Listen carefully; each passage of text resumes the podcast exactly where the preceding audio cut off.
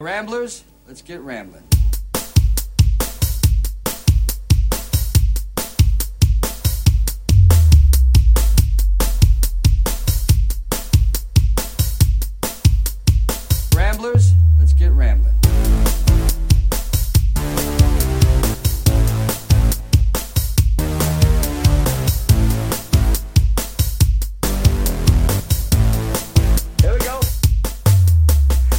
Everybody, and welcome to another episode of Ramble with Russell, show 495 of my podcast, The Home Intelligent Rambling, right here on the TalkShoe Network. I'm your host, Russ Hale. Got a terrific show lined up for you today and a number of things to talk about in another warm weather day here in southern central Ontario. And for those who are thinking, hey, the, the, the, the ceiling fan is back, yeah, yeah, it is, because it's really warm and I don't want to sweat my butt off doing the show. So, unless you want to get me an air conditioned studio, go ahead. I got to make do with what I got to do. Coming up on today's show, speaking of the heat, we're to go and review the latest incarnation of a classic story. That is the Disney The Jungle Book, uh, courtesy of Walt Disney Home Videos, where a new live action version of the very classic tale.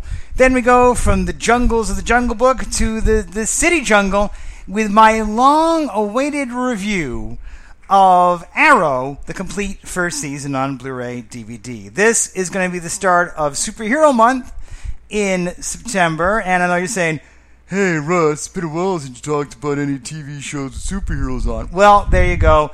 That will be remedied this month. Then we go from a slinging man of slinging arrows to a woman who does her own kind of slinging in a different way with the brand new Starz show, The Girlfriend Experience, on DVD, courtesy of the great folks at Anchor Bay Home Entertainment. Then I'm going to finish off uh, from a conniving woman to a very smart man with Elementary, the fourth season on DVD, courtesy of the great folks of Paramount Home Entertainment. That's all on this episode of Ramble with Russell.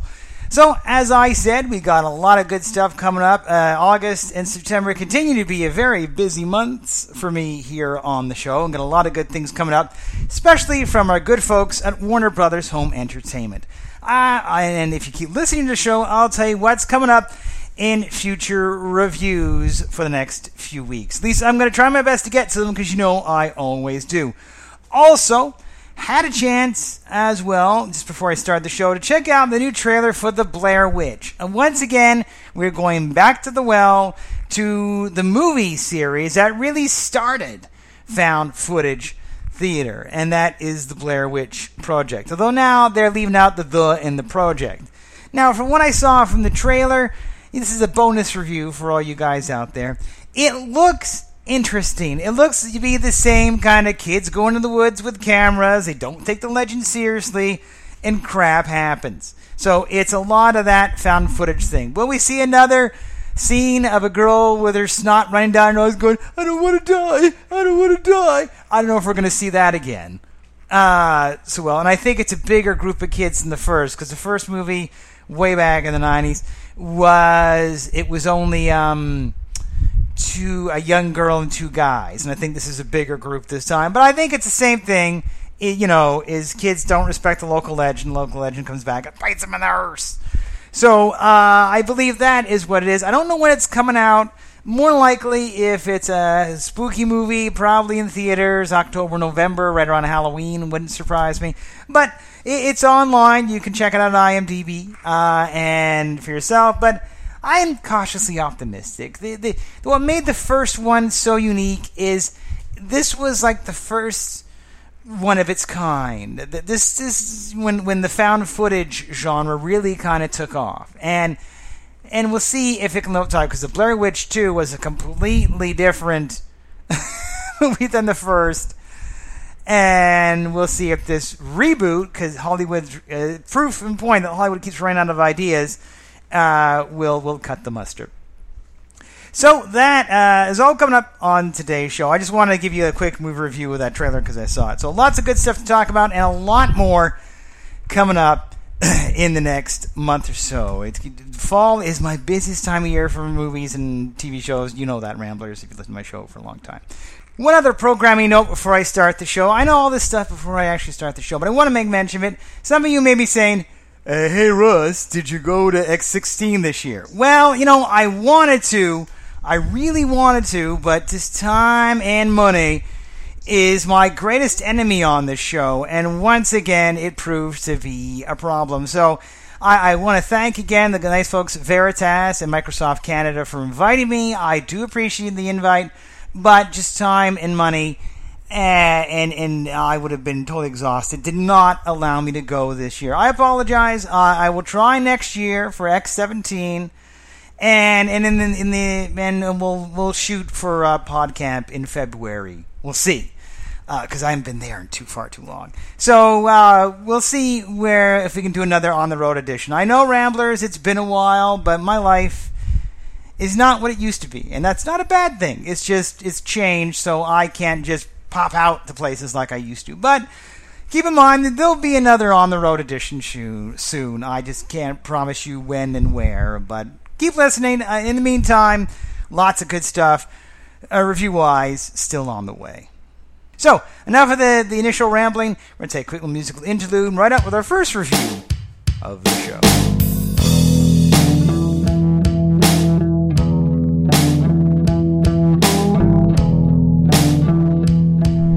My Blu ray movie review for this episode is The Jungle Book circa 2016, courtesy of Walt Disney Home Entertainment.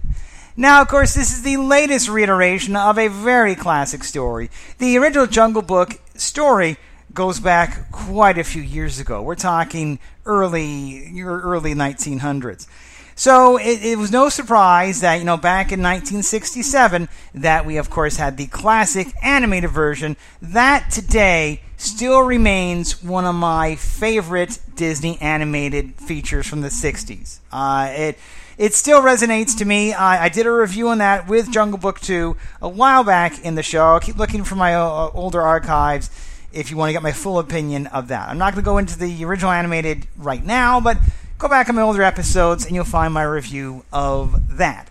So, so now we're going to concentrate on the latest iteration of the Jungle Book. Now, this isn't, though, for all you historians, this isn't the first time that we've had a live action ad- adaptation of this story.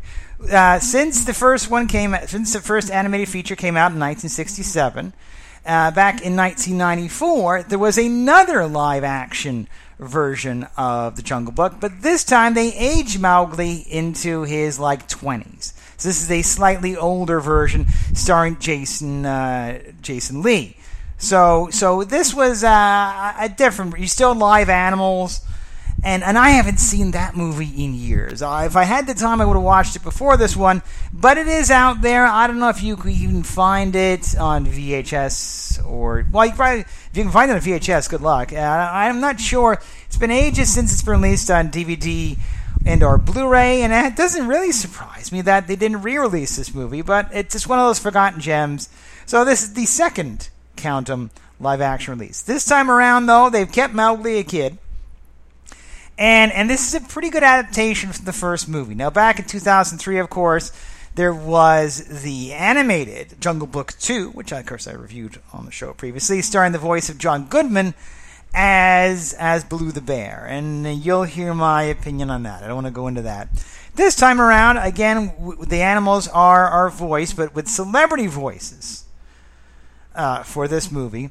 Uh, leading the uh, for, for, Mowgli this time, it's a it's a very uh, new young kid called um, Neel Sethi, and and your voices, celebrity voice this time, Baloo the Bear is Bill Murray, and he works really good. I like Tim better as Baloo than I like John Goodman as Baloo. Just letting you know. Uh, and uh, Sir Ben Kingsley is Bagheera. Shere Khan this time is replaced is is voiced by Idris Elba. Of course, we last saw him in the Pacific Rim. We, we, that was a really good movie. And um, and uh, Scarlett Johansson is the voice of Kaa the Snake, who has really a minor point in this one. And and King Louie is voiced by Christopher Walken, which is even more funny. So so that is your main voice cast for this film. Now as you know, Ramblers, part of my problem with talking animal movies is I, I still to this day kind of get weirded out seeing animals talk and the lips move. Now, they've gotten better at that and it's more natural, but some of that earlier stuff, it just looks weird. So I, I, I pushed myself aside, and the voice cast is pretty good. Now, of course, Tony Jay was the, the original voice of Shere Khan, the late, great Tony Jay, who, of course, uh, did the voice of Megabyte and Reboot. He, to me, will always be the classic Shere Khan. He was so good at doing that. I think I believe he even did Shere Khan's voice in TaleSpin as well. And, and so that's a hard act to follow. That guy was just so good at doing evil. So I gotta uh, uh, credit Idris Elba. He does a good Shere Khan voice. It kind of hints back to Tony Jay, but he still makes it his own, and that is one scary looking tiger. Now, I'm going to warn you folks. For the most part, this is a fairly kid friendly movie to a certain point. Both Kaa the snake and Kaa is huge. Like, Kaa looks like she's big enough. And they've changed gender, of course, Kaa's now. She looks big enough to swallow a small boy whole. And, and Shere Khan is a massive tiger. I mean, huge and has a scarred face. And so I would caution any little kids in watching this. If you have like a five year old or younger, or a kid that gets scared really easily, I would caution showing this movie late at night if your kid scares. Because even though the, the snake is only on for a short minute, it's a few minutes. I mean, Scarlett Johansson, unfortunately, is regulated to just a short little cameo it's still creepy. And Shere Khan is one of the scariest tigers I've seen on cinema in quite some time. So I'll warn you there. Now, what's nice is, about this is uh, there there is still songs in this. We do hear bare necessities, and I want to be like you, ooh ooh. Although, and it's weird hearing Christopher Walken sing that.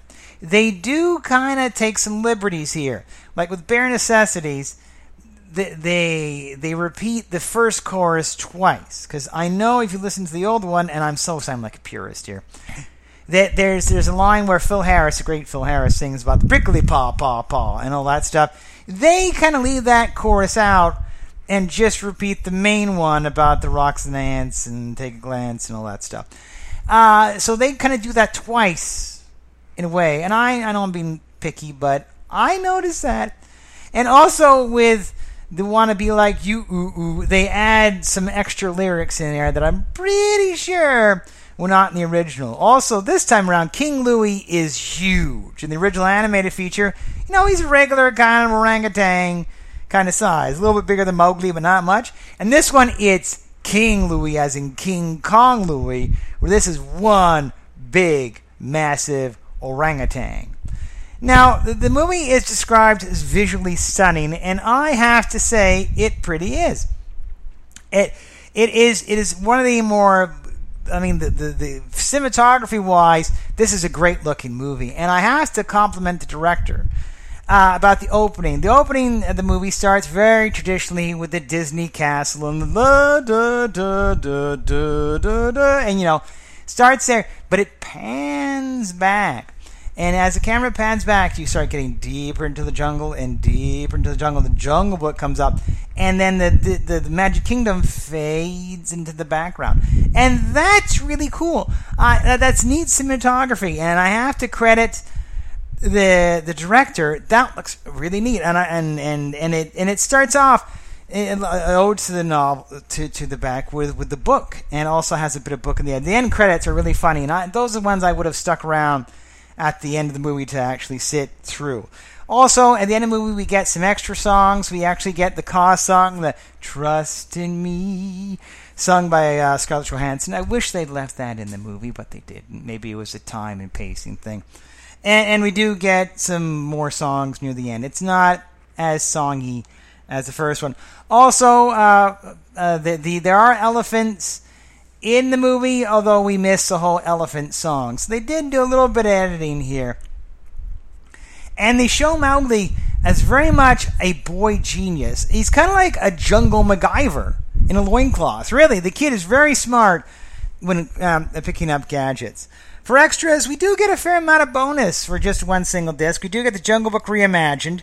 This is how the filmmakers uh, talk about how they reimagined the story and how they adapted it for a modern audience. The movie is directed by Jon Favreau, and he's one of those directors, of course, used to direct, uh, I directed Iron Man.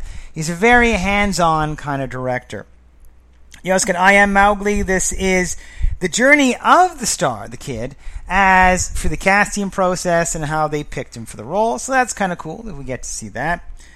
We also get King Louie's temple layer by layer. This is a really cool look and how they show you how they built the temple and how they combined CGI and mocap. They use a lot of mocap in this movie uh, to make it work.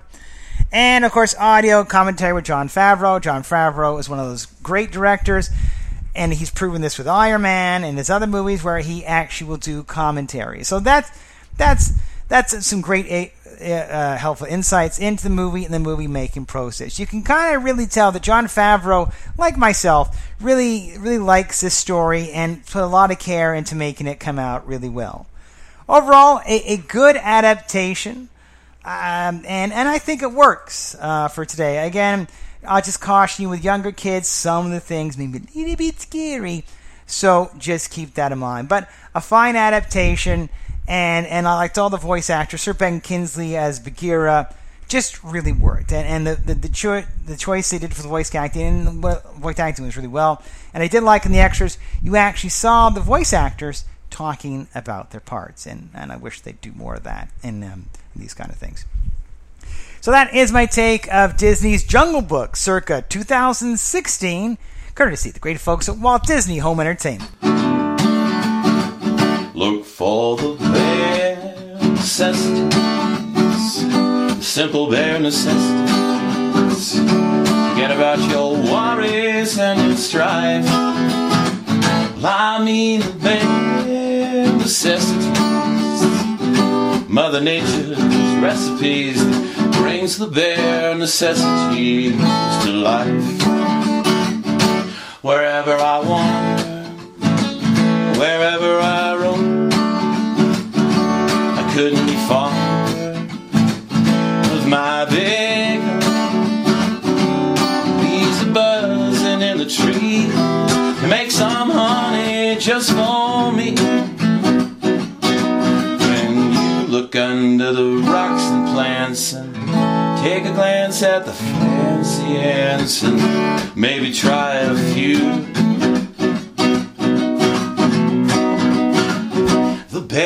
Necessities of life will come to. They'll come to you. So look for the bare necessities, the simple bare necessities. Forget about your worries and your strife. I mean the bare necessities.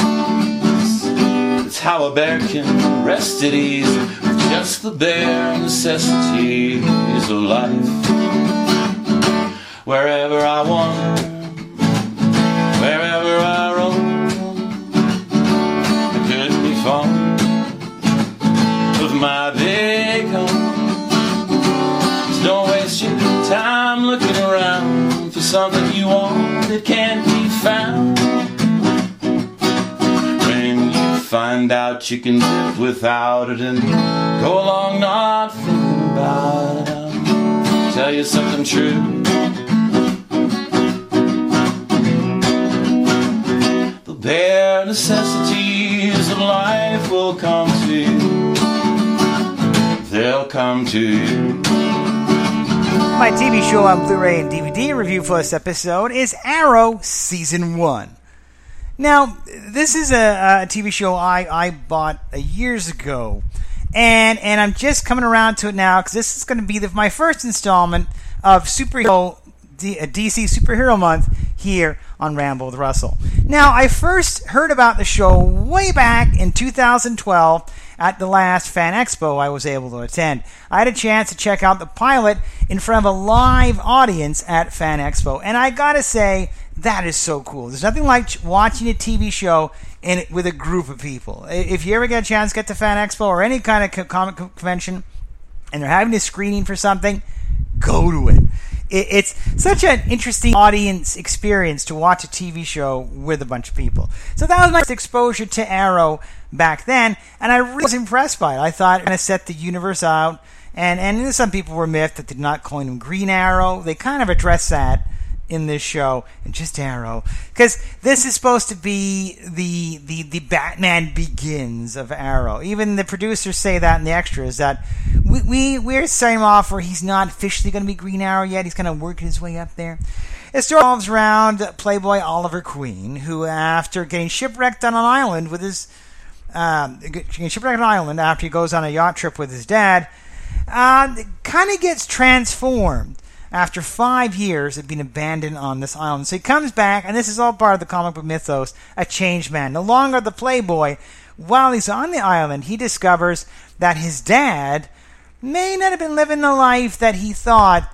And his dad, his his dad on his death, on his father's deathbed, essentially says to him, "Listen, you know, I'm his dad sacrifices himself for him to live and wants him to go after these people on a list that he feels, you know, has has wronged Starling City. This is where the the show was set in. So that's kind of his main mission for the for this first season. He's been, you know, he's been entrusted with a list from his father to hunt down these people and and and and, and avenge the city, if you will. That's kind of Oliver Queen's prime motivation. And while he's been on the island, he's he went through a lot. And what's cool about the show, and it's very losty in a way, is that each episode we had the present day, you know, he's home after five years, and then a flashback to his days in the island. So, and the producers say this in in the extras that they kind of have a five year arc with with this where where he um where he starts he he starts the where where the, the show will end with his last day on the island. Now, of course, coming up this season, we're hitting year five, and and I don't know what they're going to do past year five because as of the end of this season, if they go by how they're going, this coming up season, the island stuff should be done. So unless there's not going to be a sixth season, th- that part of the show is going to have to change, and they're got to figure something else to fill in the time. So we have a night, nice kind of flashback of him on the island, and yet, yet um, dealing with stuff in the present day. Now, a lot of people have compared this show to Batman. In a way, it kind of is very Batmanish in in that very you can see where they got their their inspiration from Batman Begins. Is a very rugged Green Arrow. This isn't the one you've seen in the old Justice League cartoons where he's cracking jokes and being all kind of happy. This is a very tortured man. And the villains he goes up against, besides the one on his dad's list, are, are a very interesting mix from from the comic books. He, he kind of takes on a lot of Batman villains. In this first season alone, he goes against Firefly. Uh, he has a couple of runs with Deadshot, and and of course Deathstroke, the Terminator, is in this as well too. Good old Slade Wilson, and and and his interaction with Slade are on the island. Now Slade Wilson in this show is played by the great Manu Bennett, who of course we last saw in Spartacus. And most recently in the Chronicles of Shannara. So this is a very busy guy, and it's great to see Manu in this role. Now, it, it's kind of funny because we see this was done back in 2012, 2013, and from then on, he he's gone on to to be in Chronicles of Shannara, and and and this character is just the start of him in in Arrow. So it, it's really kind of cool that, that this guy is is really getting a lot of steady work in the last few years. So that that's his island kind of buddy. Uh, rounding out the cast, of course we have David Ramsey as John Diggle. It was really fun during that screening as well at, at Fan Expo. I got to was some of the cast was actually there, so I sort of got to see them in person. Uh, and of course, Thea Queen, his sister, played by Willa Holland, who gets the name Speedy for all the wrong reasons. Uh, Quentin Lance, played by Paul Blackthorne, who is the the police detective father of Laurel Lance, played by Kate Cassidy, who will become a Black a Black Canary, uh, though that's going to be more season two. But these kind of set the ground rules here. Uh, Felicity Smoak, uh, played by Emily Bett Rickards, who is kind of the perky IT girl who joins the team. And um, and then the great John Barrymore, um, Barrowman, who of course we last saw. Well, I always remember him as, as Captain Jack from Torchwood and Doctor Who. He plays Malcolm Merlyn, who is the father of Tommy Merlyn, uh, one of um, Oliver's best friends. And there's a nice little uh, love triangle between Tommy, Laurel, and Oliver. Also, Roy Harper, Arsenal himself, uh, Red Arrow, is in this, uh, played by Colton Haynes. He he kind of has more of an introductory role in this first season as as a love interest, if you will, sorta an interest for Thea, and we we I, I I'm pretty sure that grows in the second season. So the first season really is is that is is that main arc, and you can see how Diggle and Felicity are saying, you know, it's great you have your dad's kind of mission here, but you need to kind of maybe branch off a bit, and the city maybe needs you more than just hunting down your dad's people on dad's list, and he kind of breaks off in that as well. Also, in this season, we get introduction to the Huntress, which is really cool. Uh, she has a very interesting role, and I see more from her as the seasons go on. So, so we have you know the different love interests for Oliver. I like Stephen Amell in this. He plays that quiet intensity. I mean, that that really works in this role. The music in this is fantastic, and it really is a fun season. You get to see a nice character arc as Oliver goes from I'm just on a mission, I don't want to do anything else, to to maybe more broadening his horizons at the end of the season. The end of the season ends with a huge cliffhanger when it comes to Starling City. Now, one of the complaints in this first season, and I know they amend this later on, is for a mask, he uses mascara. Now, of course, we've seen this Ramblers in Smallville. Smallville loved doing this to people, especially with the Black Canary in that show, in that they put mascara on her eyes, and that was her mask. Not a proper domino mask that fits over your face, but just green mas- but his case, green mascara. And really, it's a bit of a cop out. They do resolve this, I believe, later in season two. But for now, we have to put up with the green mascara look. I never liked it in Smallville. I don't like it in this show, and I'm glad that come season two, he gets a proper mask on his face. Because I'm sorry, uh, just a bit of green mascara in your face doesn't really protect your identity that much, and you know, put some effort. That's that's personal pet peeve of mine. So that is fixed in season two. For extras in this set, you do get a fair, decent amount of extras. You do get a lot of deleted scenes throughout each of the um, each of the discs. You also get Com Arrow comes alive. This is a a, a nice um, featurette where they talk about how they brought this character to the big screen, the uh, or to the TV screen, how they influenced by the, the the Christopher Nolan Dark Knight stuff, and how they want to make this Green Arrow a little darker and edgier than previous versions that we've seen in other stuff. You also get a stunt uh, um, Arrow fight, a stunt school featurette, which is how they do all their stunts. And then we get a nice featurette with, her, with the cast and crew at the 2013 play, uh, PaleyFest. It's a nice little convention Q&A where they talk about the show, which is always fun to see. And then we and then we get uh, some deleted scenes, I said, and the gag reel, which is far too short but still kind of funny.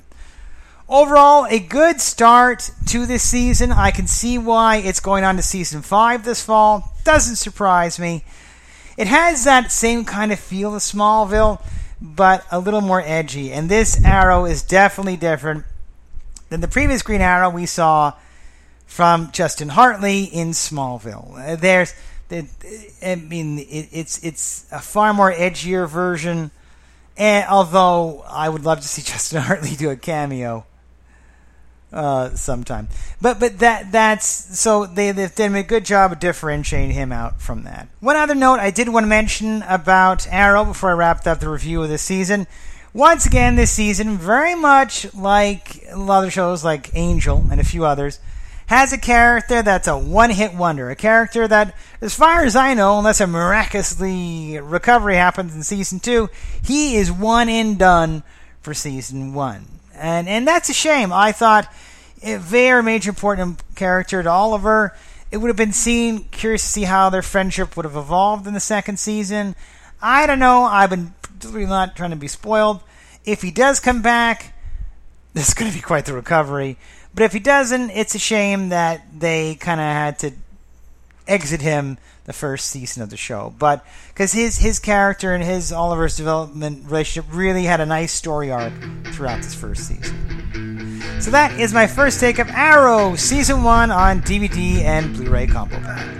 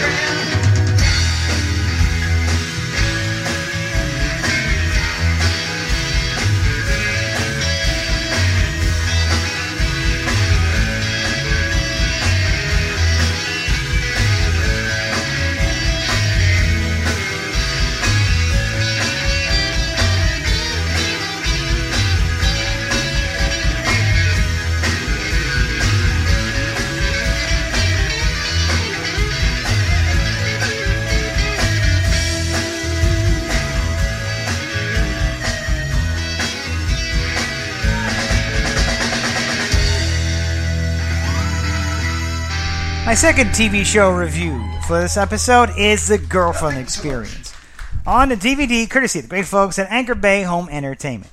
Now, this is another show, of course, done by Steven Soderbergh, who, of course, was the creator behind The Knick.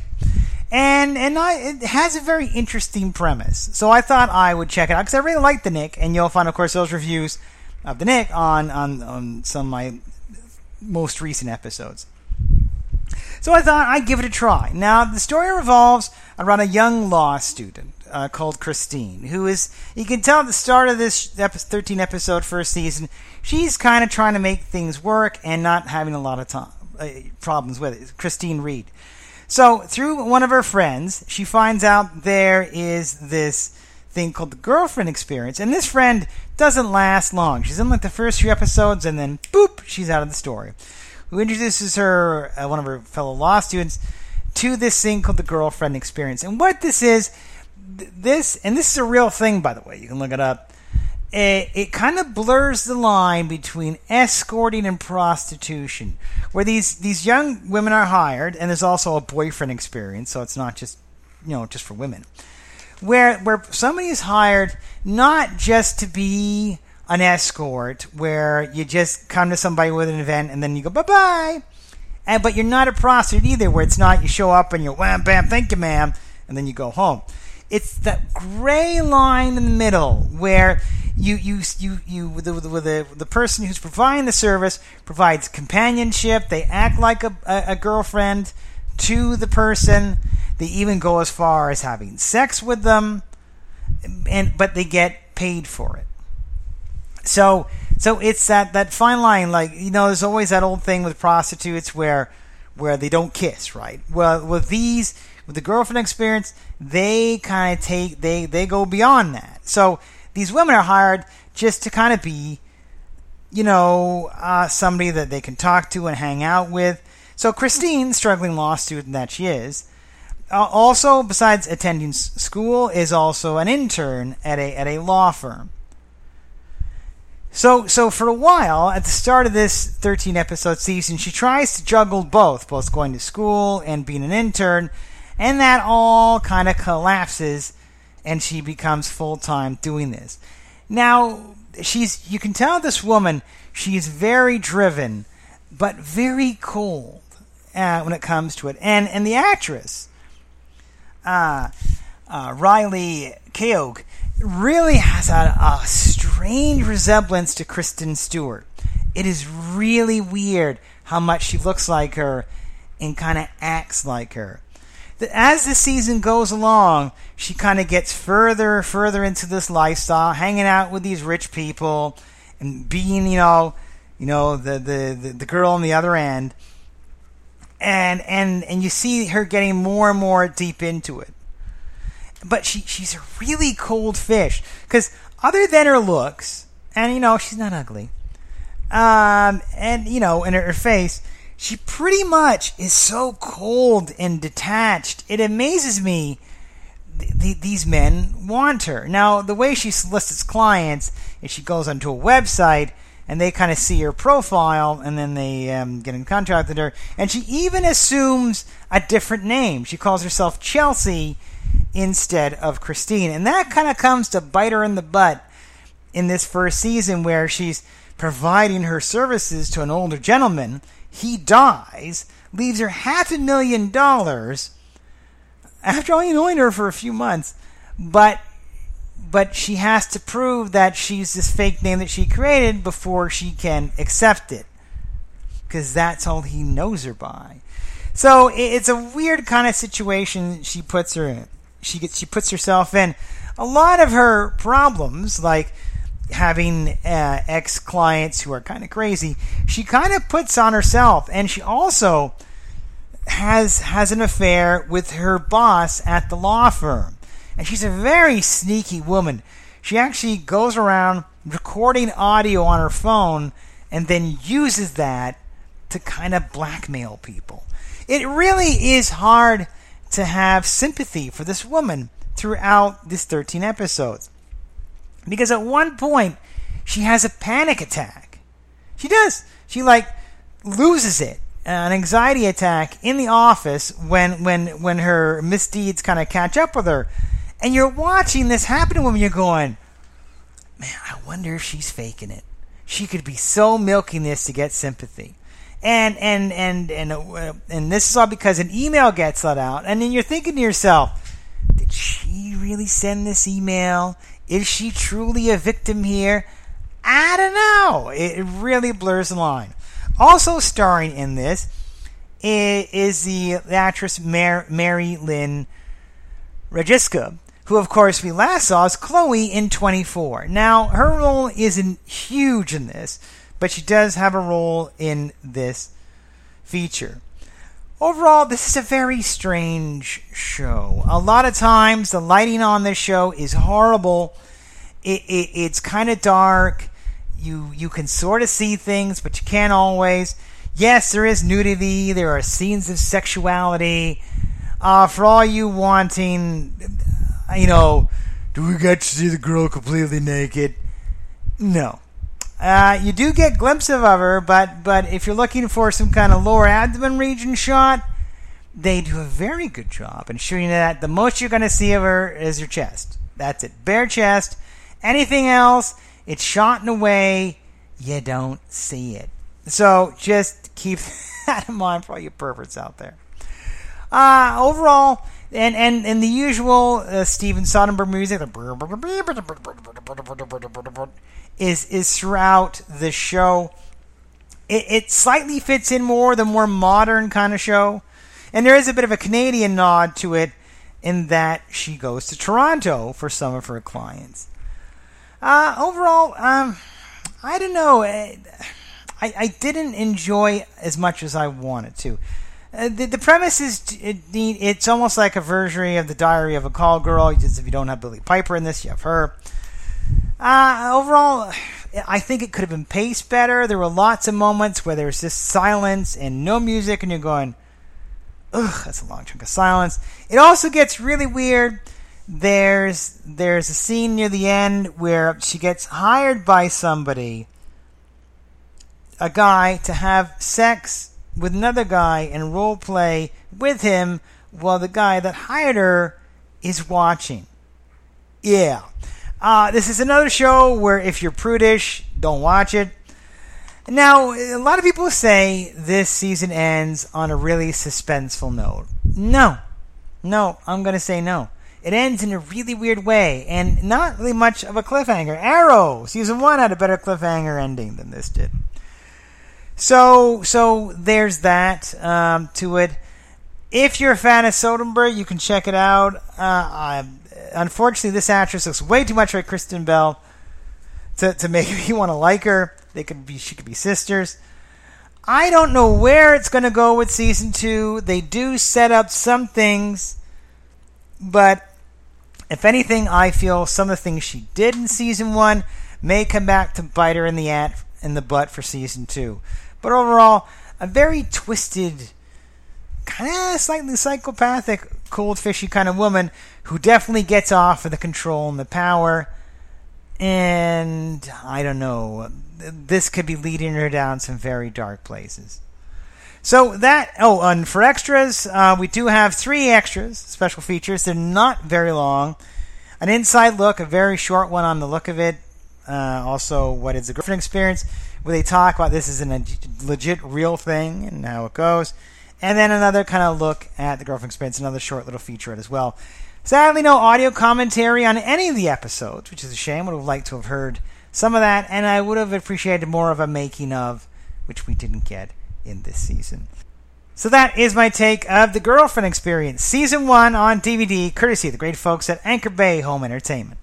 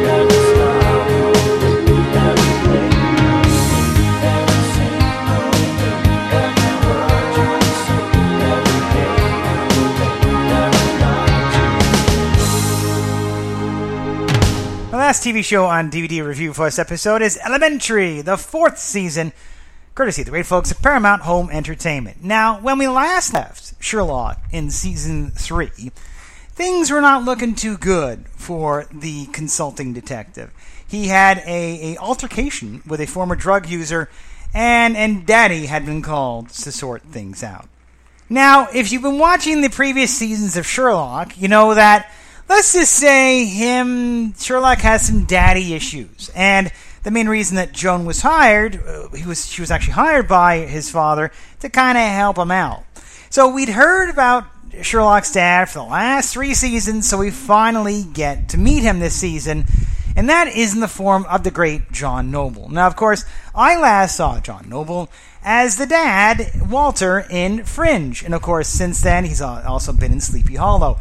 So it was kind of great to see, uh, you know, John Noble on my TV screen again. I always liked him as Walter, even the both versions of Walter, and he really does a good job here. Now, are you saying to yourself, "Hey, is he going to be in every episode of the season?" No, sorry. Uh, John Noble does. He is in quite a few of these twenty plus episodes, but not in every one. They're smart in that they use him sparingly, and his character in this one is very much, I'm going to say, kind of like the evil Walter from Fringe from the alternate universe. None of that, you know, sweetness of the original Walter is there. This this version of Holmes, Morland Holmes, more of that evil Walter is there. The kind of I'll do what I need to do as necessary to get the job done, and and and you know, so that's the kind of version. And Noble works really well in this. So this fourth season is Sherlock kind of atoning for his mistake and getting his foot back on, you know, back in with the NYPD again, and and, and getting back to business. So that's that's the main kind of thrust of this first season, of this fourth season, is Sherlock and and, and kind of getting along with his father, and we get a lot more insight in their relationship and what happened with Sherlock's mother as well. Now, Sherlock this season is not the only person to have family issues in that Watson discovers that she has a sister that she didn't know about. And so we have that dynamic in there as well. So that's kind of cool. We got some kind of family things going on. More uh, Moriarty, um, Mycroft is mentioned, but no sign of him. He's been gone since season two, and no sign of him in season four. And and this season ends in a very interesting way, in that we have a nice kind of story arc with Sherlock and his father, and and and they and you can really see that in the past three seasons how screwed up their relationship is, and it is it is more than a little bit screwed up. Let me tell you, and and and I think Joan and and and Sherlock really have their their friendship really grows as well too. We also get uh, we also meet Richard the char- uh, uh, character portrayed by Richard Klein, who used to be their neighbor and becomes a neighbor again in that at least very interesting situations. As always with Sherlock, there are some very interesting cases. Also this season, Sherlock gets a love interest, and not no, not those two girls that he just has sex with. He he meets a girl named Fiona who has a form of autism, uh, neuro neuropathy, I believe I'm here saying it right, and and she's a very interesting personality mix for, for Sherlock, and there, so there's a that introduced in season four. I'm hoping they expand on it a little bit more in season five. But but it's nice. Sherlock actually gets a love interest in this season. As usual, the cases are kind of funny, and and as well in season four, Watson gets a nemesis in the in the form of a female detective called Cortez, who really doesn't like this whole consulting thing, and and that plays uh, on it as well. So Watson gets a nemesis of her own in this fourth season. Overall, um, does it help to watch the previous seasons to watch this season? I'm going to say yes. You can go into the fourth season knowing that in season three Sherlock screwed up, but he has to make an atonement for it, and and knowing that that his relationship with his dad has never been good, and and it's always strained. You could go into that knowing that that that's kind of up to you. We also got introduced in the fourth season to the coroner. He has more of a role in this season. So a lot of cool developments for extras. They always never disappoint. You get uh, Mina, Cassie, and Allie. This is a featurette on one of the episodes where a woman has quite a few multiple personalities and how they did that. Also, Wag the Dog Hounded, a nice featurette where they talk about the, the where finally after four seasons we get a Hound of Baskervilles episode, and the Hound is not the kind of hound you would think it is. So they they say that I won't tell you what the reveal is. You also get the sign of the sign of fourth. This is a, a nice featurette on a summarization of the fourth season, kind of a season recap. You get villainy. This is with exclamation point. This nice little featurette on on some of the villains and the, the, the bad guys that Holmes runs across in this fourth season. You get Father Holmes, a nice featurette where where John Noble talks about joining the cast and crew, and they talk about him joining the show. You get a gag reel, of course. They always give you gag reels every year with Sherlock with Elementary. That's cool. And deleted scenes, and on a good chunk of the episodes of this season. Sadly, no audio commentary. Any of these episodes would have been nice to have that, especially by John Noble. If you listen to any of the episodes of Fringe, uh, he does great audio commentary, and it would been nice to hear that on this show. Overall, a fun fourth season. There's something about Elementary th- that is really fun to watch. It's a really new, fresh take on Sherlock Holmes, and and I like the the interaction between him and Watson. Lucy Liu is great in this. Also, your regular cast, supporting cast members as well, do a terrific job in this show. Uh, you know, uh, Jon Michael Hill as as Marcus Bell is great, and Aidan Quinn as Captain Gregson works really well as well. So we have all that kind of. It's a really good team environment, and you know me, I don't do a lot of procedure shows on this show, but I really enjoy Elementary, and I'm really curious to see where they go in season four with this, especially the relationship between uh, Fiona and Sherlock, and where it develops from where it does. So that is my take of Elementary, the fourth season on DVD, courtesy of the great folks at Paramount Home Entertainment.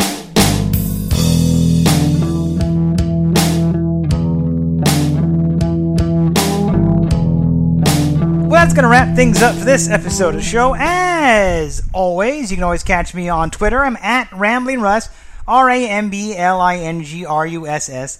Tweet me and I tweet you back. I appreciate all my retweets and favorites and all that kind of fun stuff on Twitter. Of course, you can also check me out on Facebook. Just type in Ramble with Russell in the Facebook page. That's where you'll find all my updates to the show on Twitter and Facebook. And occasionally, I put cover art for all any kind of any books or videos that I review, and they usually go on those feeds. And I occasionally just throw random things on Twitter when I feel like it. So please uh, do that. Of course, all new episodes you can find right here on the TalkShoe Network. I'm show 18411. That's my caller ID. Please check me out. And of course, you'll find all the new episodes from August 2013 right up until present day. All my old stuff is still on the Libsyn network. That's http full colon backslash backslash ramblingrus dot libsyn is in November dot com. That's our original home internet where I have over eight plus years of podcasting goodness going from May 2006 right up until August 2000, 2013 when I jumped here to TalkShoe. And of course, you can find all my other my old episodes as well in iTunes under the iTunes Store under podcast. What's coming up on the show for future episodes? Man alive, I got so much stuff, and there's only one Russ. So we're gonna do the best that we can. As I mentioned at the top of the show, September, I sometimes do theme months on the show. I try to, just for the hell of it. And what I'm going to do in September is I'm going to make this Superhero September. And a lot of this is courtesy of the great folks at Warner Brothers Home Entertainment are helping this happen. I, I, I uh, of course, in this week's show, I did my, my review of Arrow Season 1, which is long overdue. So we're going to continue the superhero action, courtesy of the great folks at Warner Brothers, with a plethora of superhero reviews. There's going to be a superhero show review each week on the show. And you're saying, how do you do it? And I'm saying, I don't know, I'm just going to do it. So each week in the show, I'm going to give you a superhero review from the DC Universe, courtesy of Warner. So we start off with Arrow Season 1. I'll make my way through Arrow Season 2 and 3 and work my way up to Arrow Season Quattro, which is coming out on, on uh, Blu-ray and DVD um, very, very soon. So I just got a copy of that, courtesy of Warner Brothers, and we'll have that review. So each week I'm going to make my way through Arrow and get caught up with season four. Along the way, and I'm somehow going to do this, we're also going to get caught up on The Flash, seasons one and two, which I just got just got two recently from Warner Brothers as well. And um, Supergirl uh, as well will be coming up in September, season one.